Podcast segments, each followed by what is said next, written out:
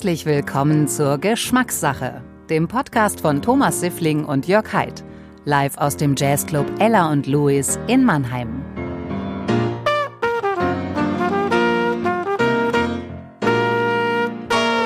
So, ein herzliches Willkommen hier auch live aus dem Ella und Louis. Schön, dass Sie alle heute mit uns zusammen den Podcast feiern wollen.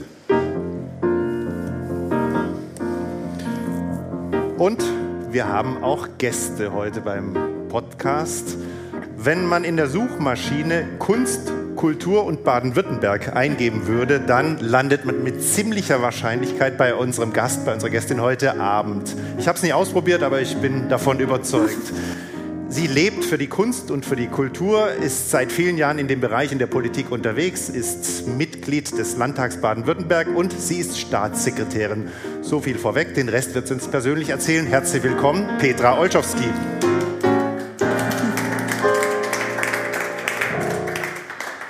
Liebe Petra, herzlich willkommen, schön, dass du da bist. Vorweg die erste wichtige Frage. Ich habe dir zwei Weine mitgebracht. Mhm. Äh, wir sind ja beim Geschmackssache-Podcast. Es geht um den Geschmack. Ich habe mich äh, ein bisschen informiert äh, in deinem Team. Es heißt, dass du gern Weißwein trinkst.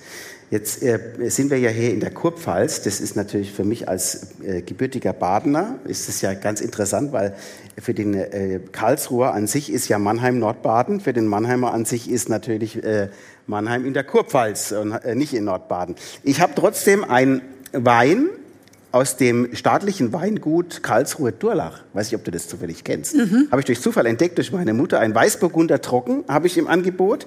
Oder einen äh, wirklichen äh, Sauvignon Blanc vom Oliver Zeter. Das ist ein Weingut hier aus der Pfalz bei Neustadt, in der wir ja leben. Da darfst du dir gerne aus. Ich bin ja auch nicht böse, wenn du den Badischen verschmähst und den Pfälzer nimmst. Das darfst ganz frei entscheiden. Also ich trinke normalerweise eigentlich Weißburgunder, aber da ich jetzt schon weiß, dass der andere so besonders gut ist, dann würde ich den der heute. der, der, also dann schenke ich dir doch gerne äh, ein. Deswegen würde ich jetzt heute den Sauvignon Blanc gerne trinken. Vielleicht, Vielleicht wird der Daniel auch ein Stückchen nehmen. Ja, Daniel, wenn du dir ein äh, Glas holst, schenke ich dir auch ein. Oder schau mal hier, ja, wir nehmen das vom Jörg. Schau. Ich, ich brauche kein Weinglas heute. Okay. Jörg, der, der Jörg, Jörg trinkt. Ich habe ein bisschen was vorbereitet für mich. Weil Jörg trinkt Bier. Stoßen wir erstmal an, das ist eigentlich das Wichtigste. Ne? Also, wenn du nachgeschenkt haben willst, ne? Schüchternheit zahlt sich hier nicht aus. Herzlich willkommen, schön, dass du da bist. Ich brauche noch einen Moment. Daniel, Jörg. Ich bin nicht vorbereitet. So, jetzt. Ach Gott, das dauert. Ihnen auch erstmal zum Wohl. Guten Appetit hier unten. Thomas, es ist kein Pilz, dauert keine sieben Minuten, oh. aber eine halbe Minute. Oh. Ihr könnt ja schon mal trinken, wenn ihr so ausgetrocknet seid. Oh, was trinkst du denn? Ja. Ich trinke heute ein Klosterbier aus Andex vom Heiligen Berg in Bayern. Da waren wir heute mal danach. Oh, aus Andex. Andex kennt man doch auch in Mannheim, oder? Andex. Den Andexer, ja, oder Andexer. da gibt es ja verschiedene ja, es gibt gastronomische Betriebe. Genug geredet. Zum, zum Wohl. Wohl. Zum Wohl, Daniel. Zum Wohl. So, wir haben vier Themengebiete, die wir wie immer auslosen wollen. Du darfst auch gerne reingucken, wenn du magst, aber ne, na, darfst du nicht. Du kannst die Augen zumachen und dir deine vier Themengebiete aussuchen. Oh, mit der Kulinarik fangen wir an, das ist doch gut. Dann die Carte Blanche als zweites. Oh, das ist früh für die Carte Blanche. Wenn es dir zu früh ist, dann ändern wir das. Wir sind da ganz transparent im Bescheißen. Das Reisen ist die drei und dann ist die Musik die Nummer vier. Gut. Also, wir haben die Kulinarik als erstes. Die, die Carte Blanche war jetzt zu früh, gell? Ja, vielleicht ein bisschen später. Okay, also dann fangen wir mit der Kulinarik an. Was wäre denn am liebsten dann zwei, wenn man schon... Ist egal. Wenn schon gelost wird. Dann, dann machen wir Reisen, Reisen, Reisen, Carte Blanche und Musik. Dann die ist Musik das gut? ist doch super. Das gut. Kulinarik, Reisen, Carte Blanche und Musik, lieber Daniel. Kulinarik, fangen wir doch mal damit an. Du trinkst gern Weißwein, hast du gesagt. Trinkst auch Bier? Nicht so oft. Wenn ich gut schlafen will, trinke ich Bier. Oh. Ich werde immer müde. Also ich bin ehrlich selten mal eine Biertrinkerin. Im Sommer oder so, dann ab und zu mal. Aber eher der Weißwein oder der Rotwein. Und was für Weißwein, wenn du, wenn du die Region eingrenzen müsstest? Äh, tatsächlich bin ich ja froh, dass es mittlerweile in Baden-Württemberg äh, sehr gute Weißweine gibt. Äh, und deswegen trinke ich dann auch gerne aus Baden-Württemberg, um die Winzerinnen und Winzer vor Ort zu unterstützen. Und ich sage mal so, auch wenn ich äh, aus Stuttgart komme, äh, ist es dann doch vor allen Dingen Südbaden. Also Weißwein Baden-Württemberg beim Rotwein zugegebenermaßen finde ich, dass die Italiener und die Franzosen das doch noch so ein bisschen besser können. Aber da gibt es jetzt natürlich auch schon viele, die behaupten, das stimmt so nicht mehr. Achtung, Pfalz hier, ne? Ja, und die Pfalz natürlich auch, ja, ist klar. Wobei, wie gesagt, ich bin natürlich, gucke schon so ein bisschen auf mein Baden-Württemberg. Aber ich bin nicht die, die sich jetzt irgendwie den südafrikanischen oder australischen oder chilenischen Wein da bestellen oder trinken wollen würde. Ich finde, das muss nicht sein. Ich finde, äh, wir haben wunderbare Weine in Deutschland und in Europa und deswegen. Das ist vollkommen richtig. Das ist richtig. Aber natürlich darf man als Staatssekretärin auch einen Pfälzer Wein trinken. Das Absolut, das tue ich auch. Wir haben auch tatsächlich, kann ich ja sagen, mit jemandem, der hier auch in Mannheim lebt und arbeitet und mal eine Zeit lang bei uns im Ministerium gearbeitet hat, mal einen wunderbaren, unvergessenen Ausflug zu den Weingütern oder einigen Weingütern der Pfalz gemacht. Und das war sehr schön, sehr lustig, sehr lecker. Wir können uns vorstellen, warum das, warum das wohl lustig war. Ne? Nein, Pfalz ist natürlich auch wunderbar. Aber wenn schon mal eine Regierungsvertreterin hier ist, was hat es denn mit diesen Staatsweingütern auf sich? Habt ihr da Knechte und Mägde, die für euch Wein keltern müssen oder wie kann man sich genau, das vorstellen? Genau, so ungefähr kann man sich das vorstellen. Nein, das sind eben die Weinberge, die dem Land noch gehören und äh, bewirtschaftet werden.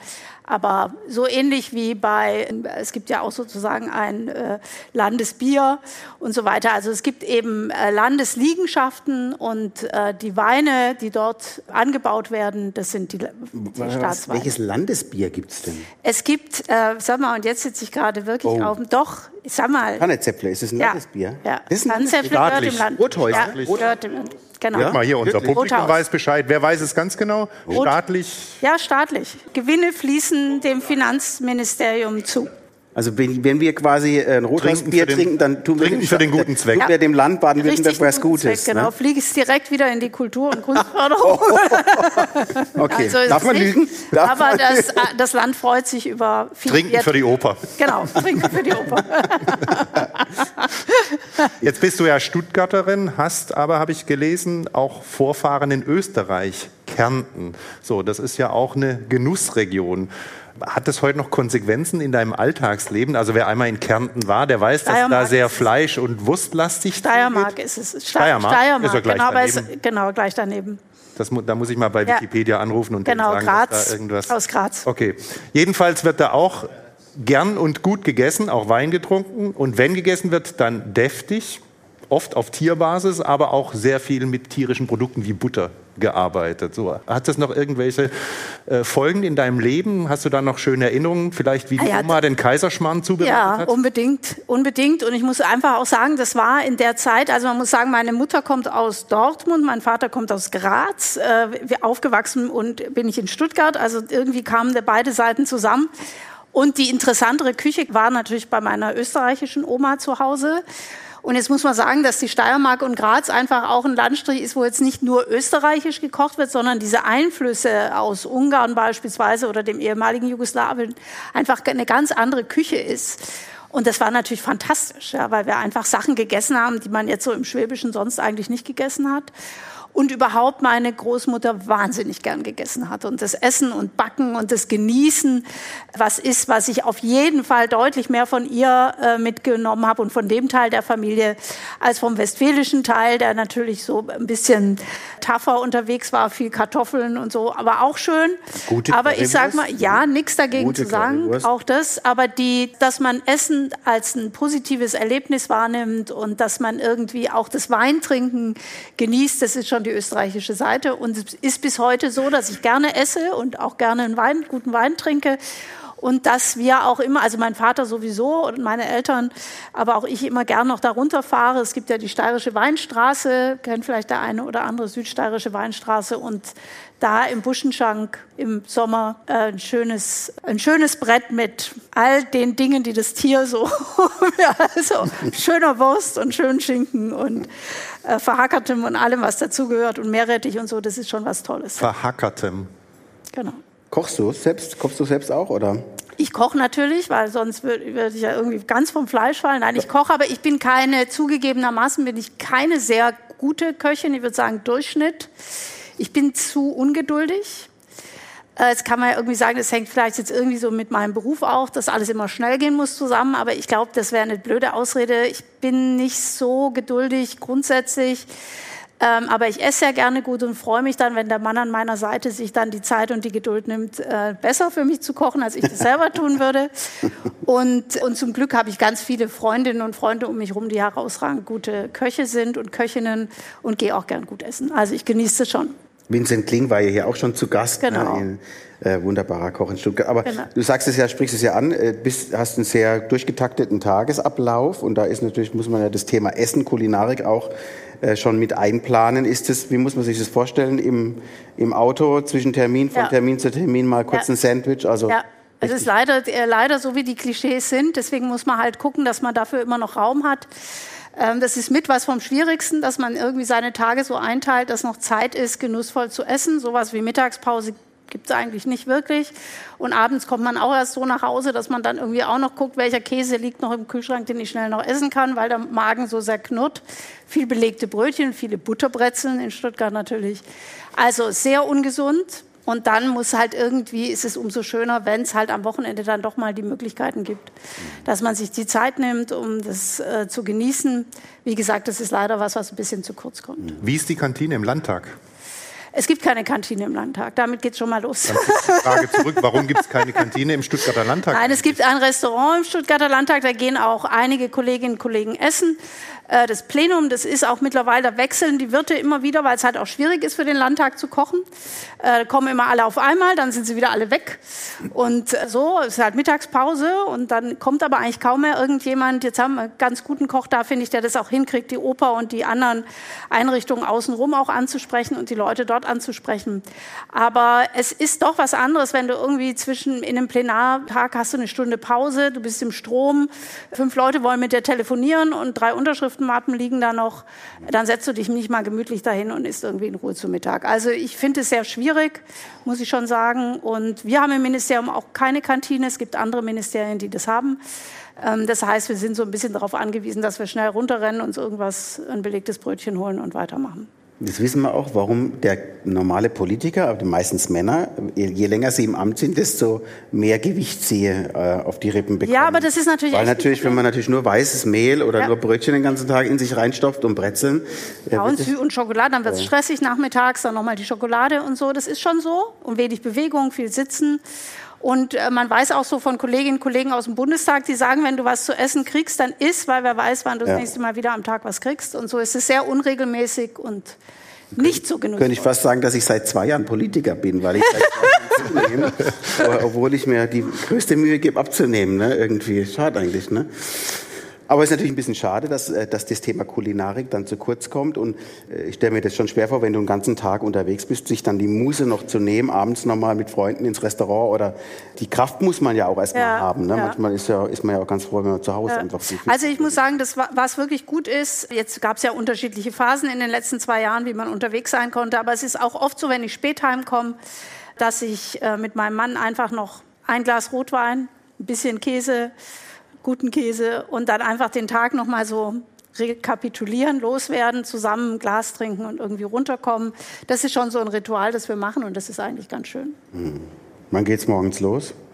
Unterschiedlich, manchmal um 7.30 Uhr und manchmal um 9 Uhr, kommt drauf an. Das heißt, Zeit für Frühstück ist auch nicht unbedingt. Nee, Dann Frühstück schnell ist- einmal auf die Kaffeemaschine drücken und Genau. los geht's. Ja, genau.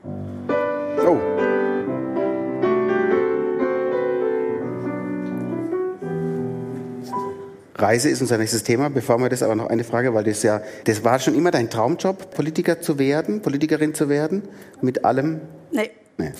Äh, mir, schon.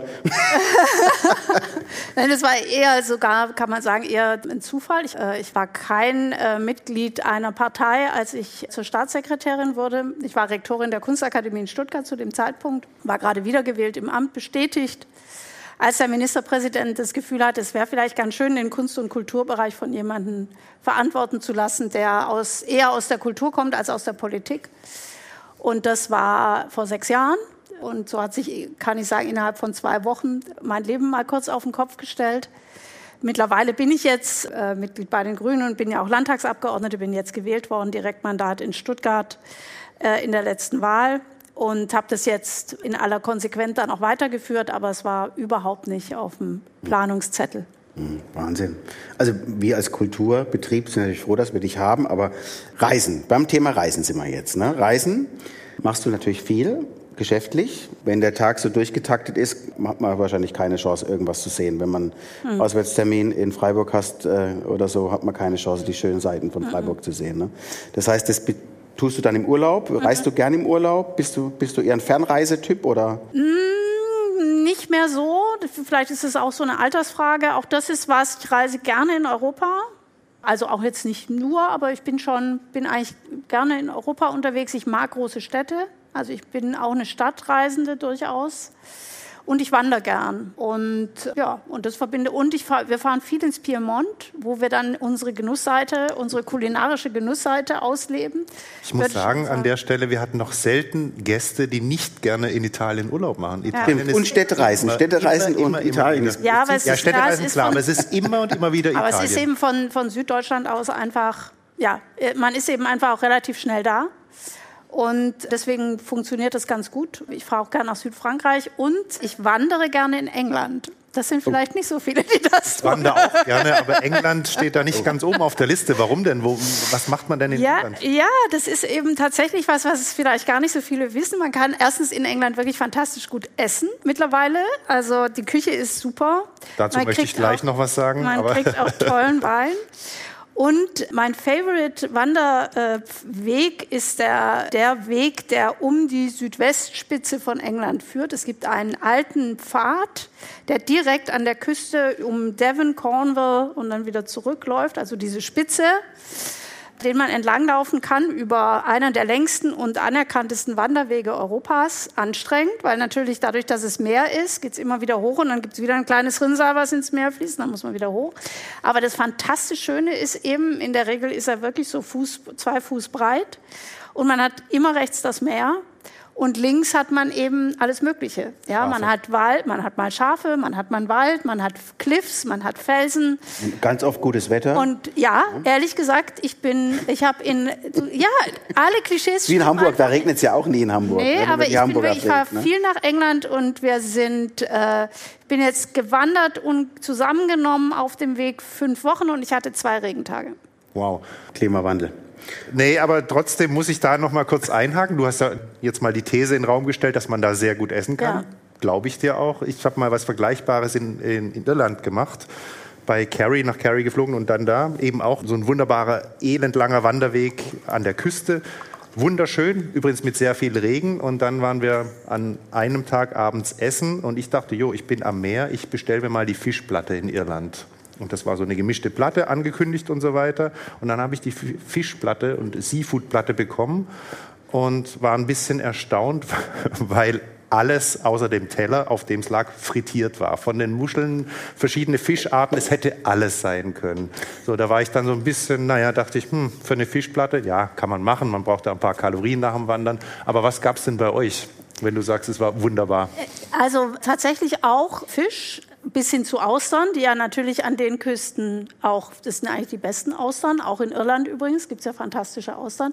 Es ist eben eine Küche, die, weil England eben immer ein Land gewesen ist mit viel Auslandskontakten. Heute sieht man das kritischer, auch in kolonialen Zeiten. Einfach eine Küche, die sehr geprägt ist von unterschiedlichen äh, Mittelmeerküchen. Und ich sag mal, die großen Köche, die gerade erfolgreich sind, wie Otto Lengi oder sowas, das sind alles Londoner mhm. Köche, die eigentlich so eine Küche äh, machen, die von libanesischer Küche, marokkanischer Küche, teilweise indischer Küche dann auch sogar, natürlich auch italienischer Küche geprägt sind und die Wobei wirklich London ja nicht England ist. Nein, aber auch in, äh, auch in Cornwall und so weiter. Also diese touristischen Anziehungspunkte, das ändert sich jetzt vielleicht mit, ich bin jetzt seit Brexit noch nicht da gewesen wieder, aber fantastischen, auch fantastischen Fisch gegessen. Also in St. Ives in Cornwall, ein Fischlokal, wo ich sagen würde, so was Gutes habe ich auf der Welt sonst noch nicht so oft gegessen.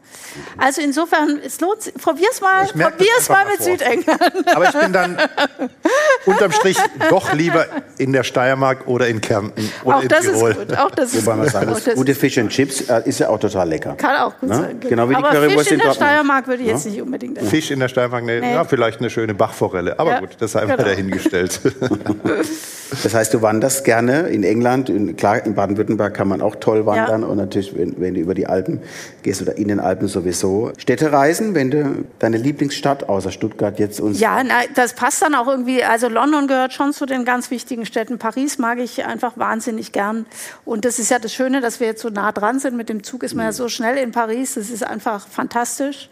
Äh, natürlich äh, liebe ich und brauche ich Berlin immer wieder. Ja, das ist einfach die Stadt in Deutschland, wo am meisten passiert, auch gerade in der Kultur. Das ist einfach die Stadt der, der Inspiration.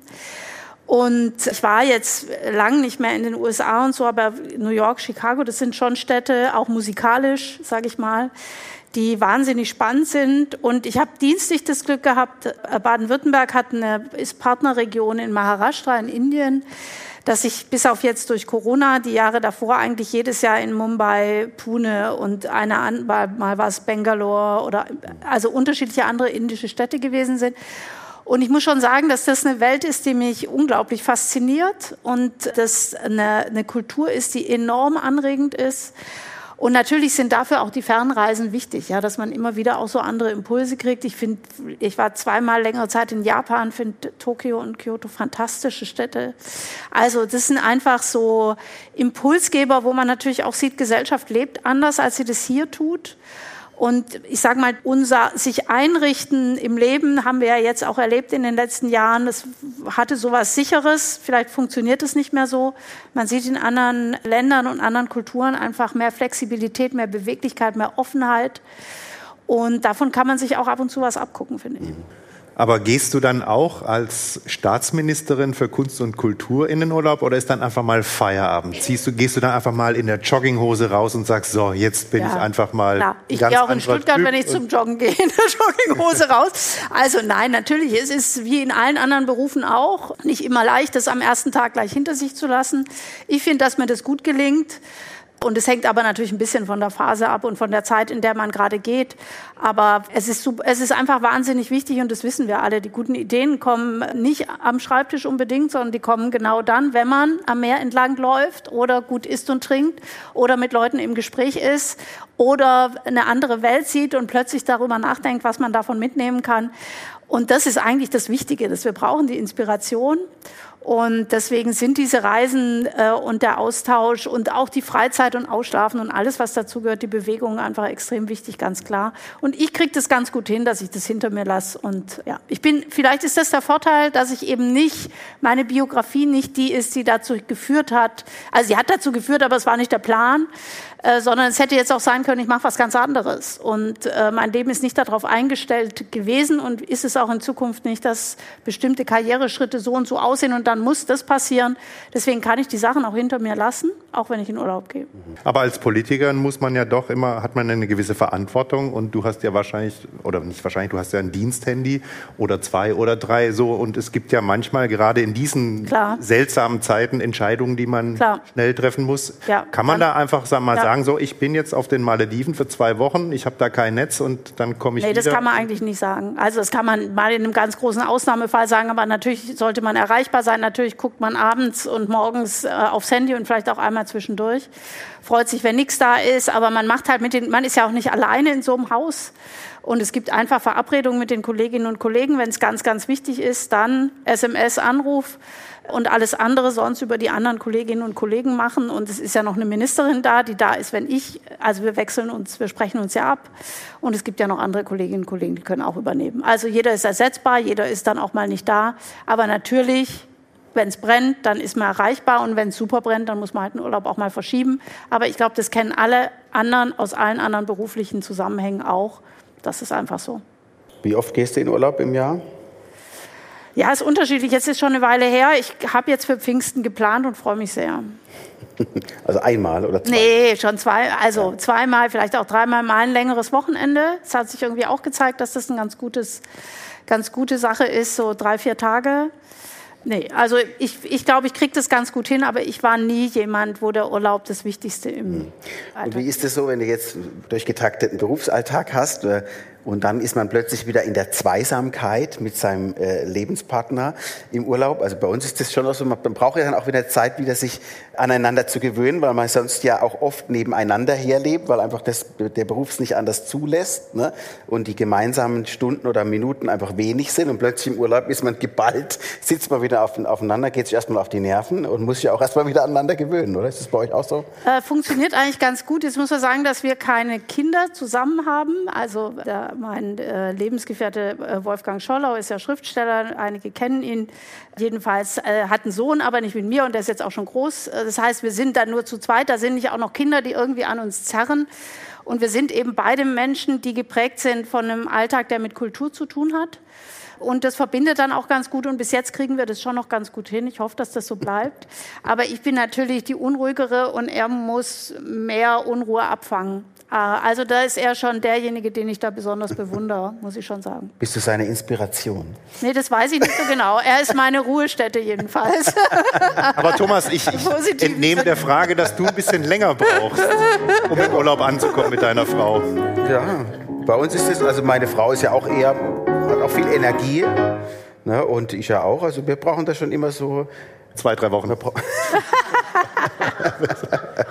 Also im Rückflug ist dann meistens die Welt. Nein, aber man muss sich dann wieder einfach. Das ja, ist auch schön, dass man Zeit miteinander verbringen ja, kann, aber ähm, aus diesem Alltag erstmal wieder runterkommen und dann. Also das ist ja auch wichtig, dass man sich die Zeit, dass jeder auch was für sich machen darf. Ja. Ne? Also dass man sich die Freiheit äh, nimmt, äh, gibt. Das ist schon auch wichtig. Ich glaube, der Daniel hat eben. Aber wir sind ja schon sein? sehr lang zusammen. Insofern klappt es auch bei uns gut, lieber Jörg. Danke, ich bin beruhigt. I wish die Carte Blanche, wenn du noch was trinken willst, musst du sagen. Ne? Danke. Die Carte Blanche, über, über was willst du denn gerne, was, denn, was für Projekte gibt es denn, die dir am Herzen liegen, über die du gerne naja, das ist so ein bisschen äh, ja nicht so ganz einfach heute äh, hier zu sitzen und ganz irgendwie in, in Fernwelten unterwegs zu sein äh, mit den Gedanken. Wir sind ja doch in einer komplizierten Zeit gerade aus unterschiedlichen Gründen und da ist das auch mit so einer Carte Blanche gar nicht so einfach. Also tatsächlich, es ist eben so, die Kunst ist im, im weitesten Sinn in all ihren Ausprägungen, wir kommen ja nachher noch zur Musik, äh, tatsächlich was, was für mein Leben ganz wichtig ist. Und zwar nicht, weil ich war nie selber künstlerisch irgendwie aktiv, das hat mich nie interessiert. Es hat mich immer interessiert, mit Künstlerinnen und Künstlern zu arbeiten und für die was zu tun oder für die irgendwie auch Sprachrohr zu sein. Und gleichzeitig ist eben dieses politische, und als ich letztes Jahr kandidiert habe als Landtagsabgeordnete, ist ja immer wieder auch die Frage, ja, was motiviert Sie oder wo kommen Sie denn her und wo, wie sind Sie denn geprägt? Und es ist tatsächlich so, dass diese Entdeckung der, der Kunst für mein Leben, dass das wichtig ist. Also mein Elternhaus ist jetzt nicht in erster Linie eins, das einen da drauf stößt. Tatsächlich auch da meine österreichische Großmutter am ehesten. Und mein Vater hat viel Udo Jungs gehört, deswegen war das vorhin schön mit, ich war noch niemals in New York. Aber äh, das kann man jetzt ja nicht als besonders stilprägend bezeichnen. Also, äh, die Entdeckung der Kunst war so ein bisschen gleichzeitig mit dem Engagement in der Friedensbewegung damals. Das ist tatsächlich was, wo ich sagen würde, dieses Gefühl, teilhaben zu können in Gesellschaft über Kunst und Kultur oder auch über ein gesellschaftliches Engagement vieler Menschen, war was, was mich dann so in der späten Pubertät äh, mit 16, 17 äh, wahnsinnig geprägt hat. Und auch diese Überlegung, Sie erinnern sich vielleicht damals diese Menschenkette für die Abrüstung, dieser Moment sozusagen, man steht da mit vielen zusammen und man macht eigentlich nichts anderes, als miteinander da zu stehen, sich an der Hand zu fassen. Und dieses Signal ist aber so stark, dass davon wirklich eine Energie ausgeht, die vielleicht Welt auch verändern kann. Und das sind eigentlich so zwei Dinge, die für mich wahnsinnig wichtig sind. Also, dass man selber aktiv Teil werden kann in Gesellschaft. Man kann ja auch für was ganz anderes sich einsetzen. Und Kunst und Kultur als Dinge, die sozusagen für einen selber individuell wichtig sind, aber die auch so ein Gemeinschaftserlebnis schaffen und eigentlich auch dazu führen können, dass man über dieses Zusammenkommen einfach auch eine Kraft entwickeln kann. Und das gibt's ja gar nicht so oft. Also wir sind ja in so einer Gesellschaft unterwegs, die sehr individualistisch geprägt ist. Das ist jetzt durch die Digitalisierung noch extremer geworden. Jeder kann sich seine Reise genauso zusammenstellen, wie er das will oder jedes Angebot. Heute erwarten wir eigentlich, dass es genau zu einem und seinen Bedürfnissen passt. Und auch die Kunst ist ja was zutiefst Individuelles. Und gleichzeitig ist eben dieses Spielen in einer Band oder in, Singen in einem Chor oder Theaterspielen im Ensemble oder wie auch immer schon eine Gruppenerfahrung auf der Bühne und mit dem Publikum wird es nochmal eine andere Gemeinschaftserfahrung. Und natürlich immer auch mit der Idee des völkerverbindenden Verständigung und des Verständnisses füreinander auch von Fremdheit. Und in solchen Zeiten wie jetzt gerade ist es natürlich die große Frage, wie gehen wir damit um? Was sind die Entscheidungen, die wir da zu treffen haben? Also ich gucke jetzt sozusagen in den Osten Europas und überlege mir, was heißt es denn äh, für unsere kulturelle Arbeit, für unsere Arbeit äh, mit anderen Ländern, mit Künstlerinnen und Künstlern aus anderen Ländern? Wie bisschen Idealismus geht vielleicht auch verloren, anderer Idealismus entwickelt sich wieder. Und für mich ist das schon ein starker Antrieb, muss ich sagen, die Arbeit zu machen, die ich mache und das Leben zu führen, das ich führe. Und wie gesagt, ich glaube jetzt tatsächlich, um diese Frage von meiner Seite auch zu beantworten, dass es jetzt gerade nach schweren Anstrengungen, die wir auch hinter uns gebracht haben und mit dieser großen politischen Krise, die wir haben, extrem wichtig ist, dass wir die, das kreative Potenzial und die Kraft und der Kunst äh, für uns haben. Und äh, ich hatte eine interessante Erfahrung vor zwei Tagen, war die Min Treffen der Kulturminister, Wissenschaftsminister und Kultusminister in Lübeck. Und es war ein anstrengender Sitzungstag und Besprechungstag und natürlich viele Resolutionen zu den aktuellen Ereignissen. Und dann gab es das Abendprogramm. Und die dortige Ministerin führte uns in die Lübecker Synagoge und dort spielten äh, Musikerinnen und Musiker der Lübecker Musikhochschule. Und zwar zum einen Bach-Cello-Suiten und eine junge Musikerin äh, sang ihre selbst komponierten Pop-Songs, ganz schöne Singer-Songwriter-Lieder. Und ehrlich war es uns allen so, dass wir beinahe geweint hätten, weil diese Kraft, dass wir waren in diesem sehr, sehr schönen Raum, also diese Synagoge ist äh, gerade Fisch renoviert und restauriert. Leider nach zwei Brandanschlägen war das notwendig, muss man auch sagen. Also wir saßen in diesem wunderschönen Raum äh, mit diesen jungen Musikerinnen und Musikern. Damit ist sozusagen schon die Brücke geschlagen. Und es hat uns gemeinschaftlich nach diesem schweren Tag nicht nur jetzt einfach entspannt, sondern es war wie so eine Übereinkunft, ja, dass da was passiert, was für uns, was uns jetzt wirklich einfach allen auch Kraft gibt und äh, Mut gibt, aber, weiterzumachen. Aber das ist ja, wenn ich da einhaken darf, das ist ja das letztendlich, was auch die Aufgabe ist, auch von uns. Ne? Klar kann man sich die Frage stellen, ist es richtig, dass in so schweren Zeiten der Konzertbetrieb aufrechterhalten wird, etc., etc., dass wir mit Freunden äh, einen schönen Abend verbringen, dass wir ins Kino gehen, was auch immer. Ich würde sagen, ja, es ist eigentlich genau deswegen ja. wichtig, weil die Leute natürlich dadurch auch einen schönen Abend verbringen, geistig abschalten können und dadurch auch wieder Kraft schöpfen, die Sachen und die Probleme, die anstehen, auch anzugehen. Und deswegen ist es ist Kultur, Kunst und Kultur ja ganz wichtig, hat eine gesellschaftliche Aufgabe in dem Sinne auch. Ne? Und, genau. und befriedet ja auch, und da bin ich auch bei dir, in den letzten zwei Jahre waren für uns alle anstrengend und die Gesellschaft ist auseinandergedriftet und man ist, geht eher aufeinander los, als miteinander zu diskutieren.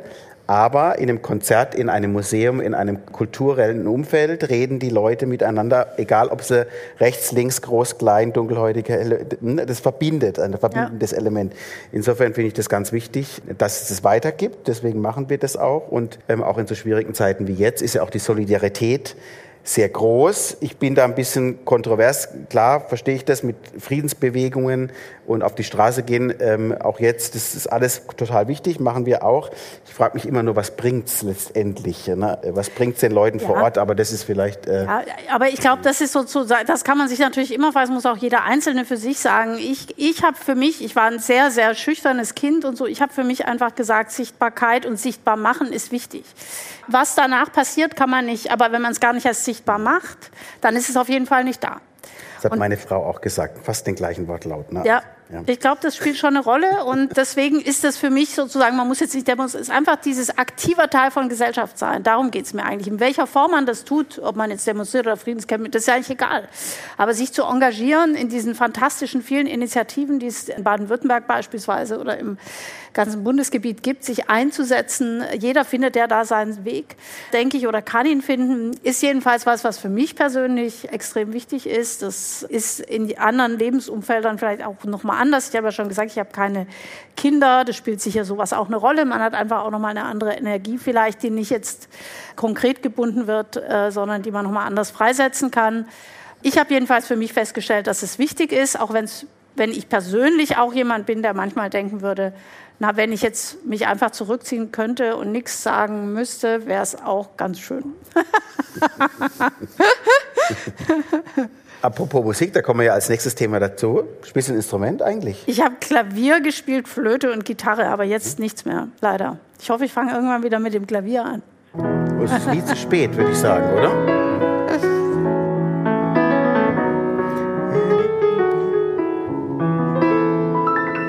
Die Musik.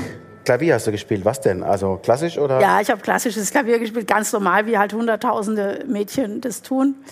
Und ich habe das ungefähr relativ lange, auch noch im Studium bis 25 oder sowas, nicht gut, überhaupt nicht gut, aber es war wichtig. Mir hat es gut getan.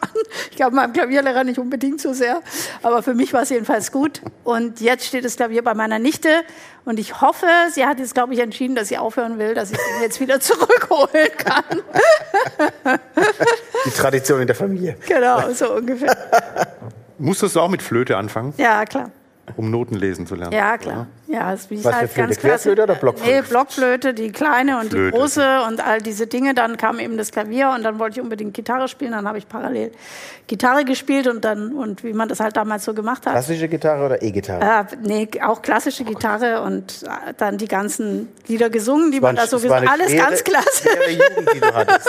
Naja, in der Nicht schwer, für, nicht schwer für mich, schwer für die anderen.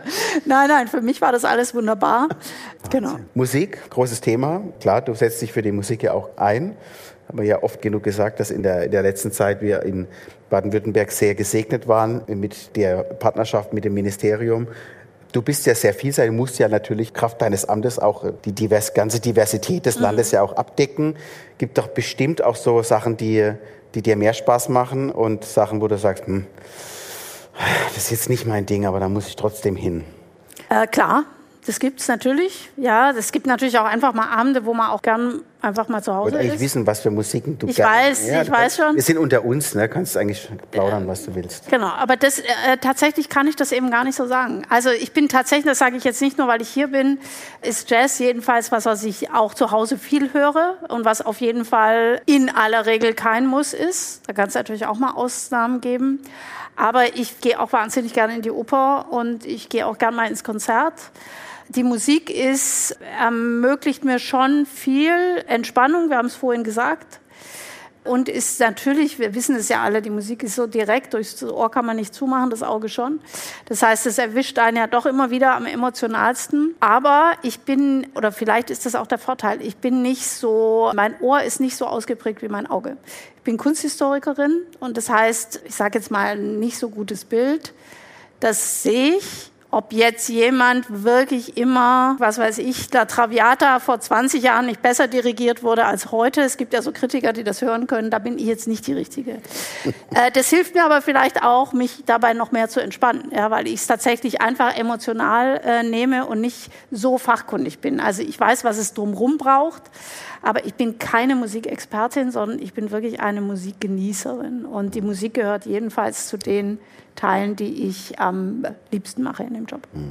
Und du hast auch mal Kostümkunde unterrichtet. Ja, genau. Was ist denn Kostümkunde? Das ist die Geschichte der Kleidung und für Menschen beispielsweise, die in die Modemacher werden oder Bühnenbildner oder Kostümbildner, die müssen eben wissen, wie man 1700 irgendwas angezogen war oder warum sich die Silhouette in den 1950er Jahren bei der Frau von so auf so entwickelt hat oder so, also von schmale Taille und so, also welche gesellschaftlichen Bilder dahinter verbergen. Und tatsächlich habe ich das an der Modeschule in Stuttgart unterrichtet, nach meinem Abschluss an der Uni und bevor ich bei der Stuttgarter Zeitung als Redakteurin angefangen habe. Ja, genau.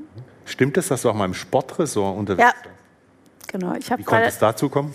Ja, auch das, äh, ich bin eine neugierige Person und die Stuttgarter Zeitung, bei der ich volontiert habe, hat mir dann äh, nach einem Jahr Volontariat, das macht man normalerweise zwei Jahre, angeboten eine Redakteursstelle im Sport, weil die Sportredaktion eine Frau wollte. Ich war dann auch die Einzige und einen anderen Blick auf das Thema und dann fand ich das so spannend und die Leute da so nett, dass ich das gemacht habe und ich bin bis heute wahnsinnig froh. Ich bin natürlich VfB-Fan, tut mir jetzt leid hier, das so sagen zu müssen, aber so ist es halt.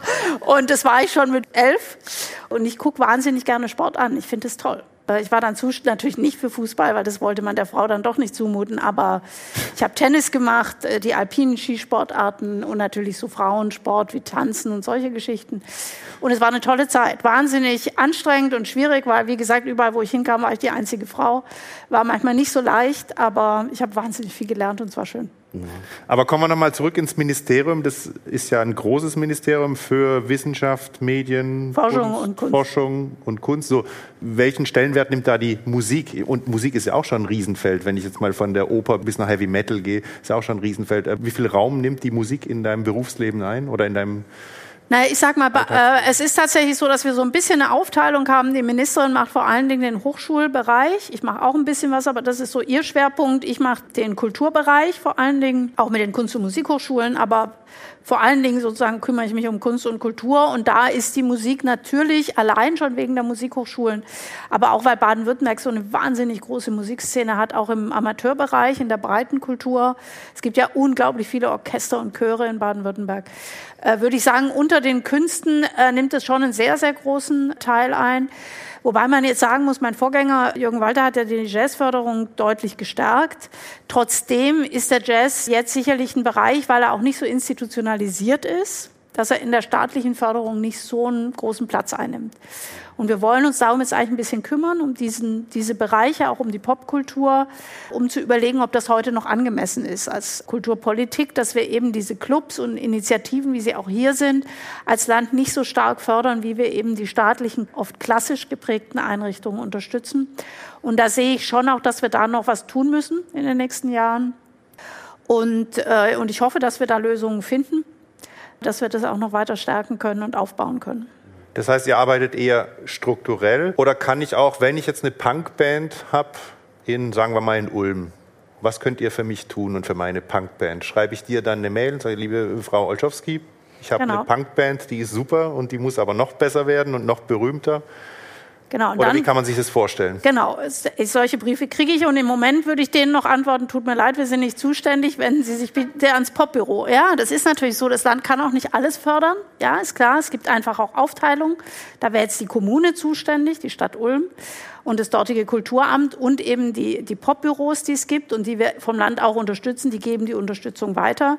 Aber ich stelle mir tatsächlich vor, dass wir in Zukunft vielleicht nicht bei jeder Band in Baden-Württemberg, aber bei Clubs wie diesem oder Initiativen, die sich zusammenschließen von mehreren, doch nochmal anders Ansprechpartner sein können. Und da werden wir auch von Mannheim getragen, kann ich sagen, von Udo Dahm und Hubert Wancho im Herbst einen größeren äh, Dialogprozess starten, an dessen Ende dann die Frage steht, wie wir mit diesen Formen der Musik umgehen in der Landesförderung. Und natürlich hoffe ich dann, dass wir auch mehr Geld kriegen von der Landespolitik. Das wird sich dann zeigen. Aber ich sehe natürlich oder wir sehen alle, Kulturszene verändert sich und wir müssen uns in der Förderung natürlich immer auch mit verändern.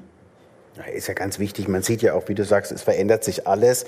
Auch der Jazz mittlerweile hat ja auch eine sehr lange mittlerweile Tradition. Ja. Auch so, wird ja auch einfach, ist ja auch teilweise schon Programmmusik einfach wie in den großen Häusern und ja. muss dementsprechend auch anders, klar, irgendwann gefördert werden. Das ist ein riesiger Transformationsprozess, ja. glaube ich, der sehr lange dauern wird, weil natürlich auch die Etablierten natürlich Angst haben, was weggenommen zu bekommen. Das ist auch, auch verständlich. Aber trotzdem muss man ja immer reflektieren, wie entwickelt sich denn die Gesellschaft weiter und ich sage ja, immer, auch der Nachwuchs, der musikalische Nachwuchs. Der Nachwuchs also genau. wir haben einfach die Musikhochschulen, äh, ja auch hier in Mannheim, die eben einfach auch ganz tolle junge Musikerinnen und Musiker in dem Bereich ausbilden und bilden. Und natürlich muss man darauf irgendwie auch reagieren. Ja. Und will das ja auch. Also es ist ja spannend und vielfältig und lebendig und ja. Ja, trotzdem ist wichtig, dass man natürlich nicht alles fördert, weil ja. der, der Prozess, sich auch mal selbst zu, zu entwickeln und versuchen, für ein, ein Publikum interessant zu werden, ist ja auch ein wichtiger. Also muss ja auch ein Ansporn sein, nicht immer nur alles zu bekommen, sondern auch selbst dafür zu sorgen, dass die Leute eben zu seinem Konzert kommen. Insofern sind wir da sehr froh, dass wir dich oder euch da haben im Ministerium und drücken uns alle die Daumen, dass, dass dieser Prozess funktioniert ohne böses Blut. Im Kulturgewerbe ist halt einfach viel Emotion dabei. Das ist, ja, macht, äh, macht Diskussionen ja auch nicht immer einfach. Ne? Und, ja. Ja. das ist schon, ist schon so. Aber vielleicht noch mal einfach den Bogen spannen äh, von der Förderung weg. Es ist, glaube ich, wirklich jetzt in diesen Zeiten hat die Musik eine wahnsinnige Möglichkeit, noch mal Gesellschaft zu erreichen. Und ich hoffe eben, dass das auch wieder gelingt, ja, dass das Publikum wieder kommt, dass es diese Momente wieder gibt, wenn, also das ist ja doch das mit der Musik, ja, dass man in einem Moment hören alle das Gleiche. Und man spürt diese, diese Emotion sofort. Ja, das ist im Museum oder so ist das an, da geht man durch, dann stehst du vor dem Bild und jemand anders steht vor dem Bild. In der Musik hat man diese Situation, alle in einem Raum zur gleichen Zeit mit dem, der die Musik sozusagen erklingen lässt und dem, der sie hört. Und wenn es gute Momente sind, in denen wirklich so der Funke geht, miteinander von der Bühne runter, dann spüren das eben alle im gleichen Moment. Und das ist diese enorme Kraft, die das hat. Und ich hoffe, dass diese Gemeinschaftserlebnisse, die einem dann so viel Kraft geben, und es ist ja nicht nur Entspannung, sondern es ist ja auch oft enorme tiefste Emotion.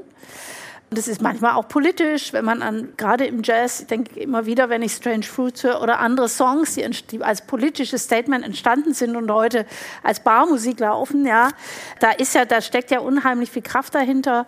Also, dass das einfach wieder funktioniert und Vielleicht ähm, da mal noch, Entschuldigung, noch ein Einhaken. Wenn du jetzt sagst, früher, also in den 50er, 60er Jahren war das ja ganz normal, dass jeder Musiker hat sich politisch engagiert. Jeder Musiker hat eine Meinung gehabt, hat die ja auch vertreten. Und meine Meinung ist jetzt, glaube ich, das hat sich ja total verändert. Ja, hat sich verändert. Also ich habe ja eher das Gefühl, dass sich auch die Musikerinnen und Musiker, man traut sich fast gar nichts mehr. Also man ist viel, es ist viel wichtiger, dass man über Social Media die heile Welt vorspielt, als mal ein klares politisches Statement zu setzen. Hast du das, hast du das auch das Gefühl? Dass ja, aber ich glaube, die junge Generation ist jetzt wieder ganz anders. Ja, weil die, die, die jetzt nachkommen, sozusagen, diese, was weiß ich, welcher Generation Z oder A oder wo wir jetzt gerade sind, die jetzt kommen, die sich in diesen unglaublichen vielen Initiativen engagieren, die die viel engagierter sind in diesen ganzen, ob das jetzt Feminismus ist, ob das Klimawandel ist, ob das, und es sind auch die Künstlerinnen und Künstler. Also deswegen glaube ich, dass das vielleicht nochmal, das war jetzt auch so eine bestimmte Zeit von einer bestimmten Generation, das wird auch so bleiben, das ist auch okay. Aber die Jungen jetzt, die sind total anders positioniert und als und auch in der Bild. Ich habe ja die die Kunstakademie in Stuttgart geleitet und auch da waren so diese die Jahrgänge, die dann kamen. Da war einfach klar, die wollen Gesellschaft verändern. Die haben auch den dringenden Wunsch zu sagen, wir müssen was tun, sonst haben wir keine Zukunft. Wir müssen unsere Themen setzen und wir setzen sie auch über die Kunst. Und da werden die ihren Weg finden. Da bin ich total sicher. Und das ist auch okay. Ja, ich finde, alles ist möglich. Man muss das nicht tun, aber man kann das auch tun. Und die Jungen jetzt, die werden da wieder in einer ganz, ich meine, weil wir es vom Punk hatten und so, ich meine, da kommt ja auch wieder was, was wirklich mit so einer anderen Power in so gesellschaftliche Strukturen reingeht und das ist doch gut. Ja, dann drücken wir uns die Daumen. dass das passiert, finde ich, find ich jetzt ein positiver Ausblick, weil ich das auch extrem wichtig finde, dass man ein Statement setzt als junger, als junger Künstler und ich schon das Gefühl habe, dass es viele gab, die eben das nicht gemacht haben. Warum auch immer, ist ja egal, aber dann ist es schon schön zu sehen, dass die ganz junge Generation Z oder wo man, wie gesagt, wo, wo gerade sind, sind ja. dass die jetzt eben wieder für sich auch entdeckt, dass es wichtig ist, ein Zeichen zu setzen. Klar haben die natürlich auch äh, im Moment eine Phase, wo es einfach auch schwierig ist. Also ja. es gibt auch eine leichtere Startphasen, als wir im Moment jetzt hatten. Ja, Mensch. Dann, oh. Das sind wir schon fast am Ende. Die Zeit fliegt. Thomas, Geschenke, Geschenke. Oh ja, Geschenke. Wir sind ja in der Geschmackssache. Mhm. Podcast. Stimmt. Und dazu gibt es noch die passenden Utensilien für alle, die dies nicht sehen können. Es ah. gibt eine Kochschürze, die kannst du gerne ah, mit deinem Partner teilen. Nee, die ziehe ich an. Also Männer, das ist ja ganz kannst du vielleicht mehr anfangen. Also Männer sehen auch extrem gut da drin es aus. Es ist nicht so, dass ich nicht koche, ja. Und das ich bin dann eher die, die, die die Schürze anzieht. Hab, deshalb habe ich gesagt, du kannst ihn teilen, nicht abgeben. Sehr gut, sehr gut, sehr schön, super. Und, also einmal, und dann, wenn du die Kochschürze anhast, dann kann dein Mann damit den Wein aufnehmen. Ja, das ist gut, das soll er. Den guten, den guten Lemberger oder genau. Trollinger. Liebe Petra, vielen, vielen Dank, dass Dankeschön. du da warst. Hat Spaß gemacht. Dankeschön. Danke. Ja, das war die Geschmackssache für heute. Heute zu Gast Petra Olschowski aus Stuttgart. Alle weiteren Informationen gibt es auf www.geschmackssache.de. Auch die anderen Folgen zu hören auf allen üblichen Portalen. Damit ist fast alles gesagt. Lieber Thomas. Lieber Jörg, vielen An Dank. An meiner Seite Thomas Siffling und Daniel Brandl. Jörg Heid und nochmal einen großen Applaus für Petra Olschowski und Ihnen allen einen schönen Abend. Tschüss, macht's gut. Die Geschmackssache. Der Podcast von Thomas Siffling und Jörg Haidt. Mehr Geschmackssachen im Netz und auf allen gängigen Streaming-Portalen.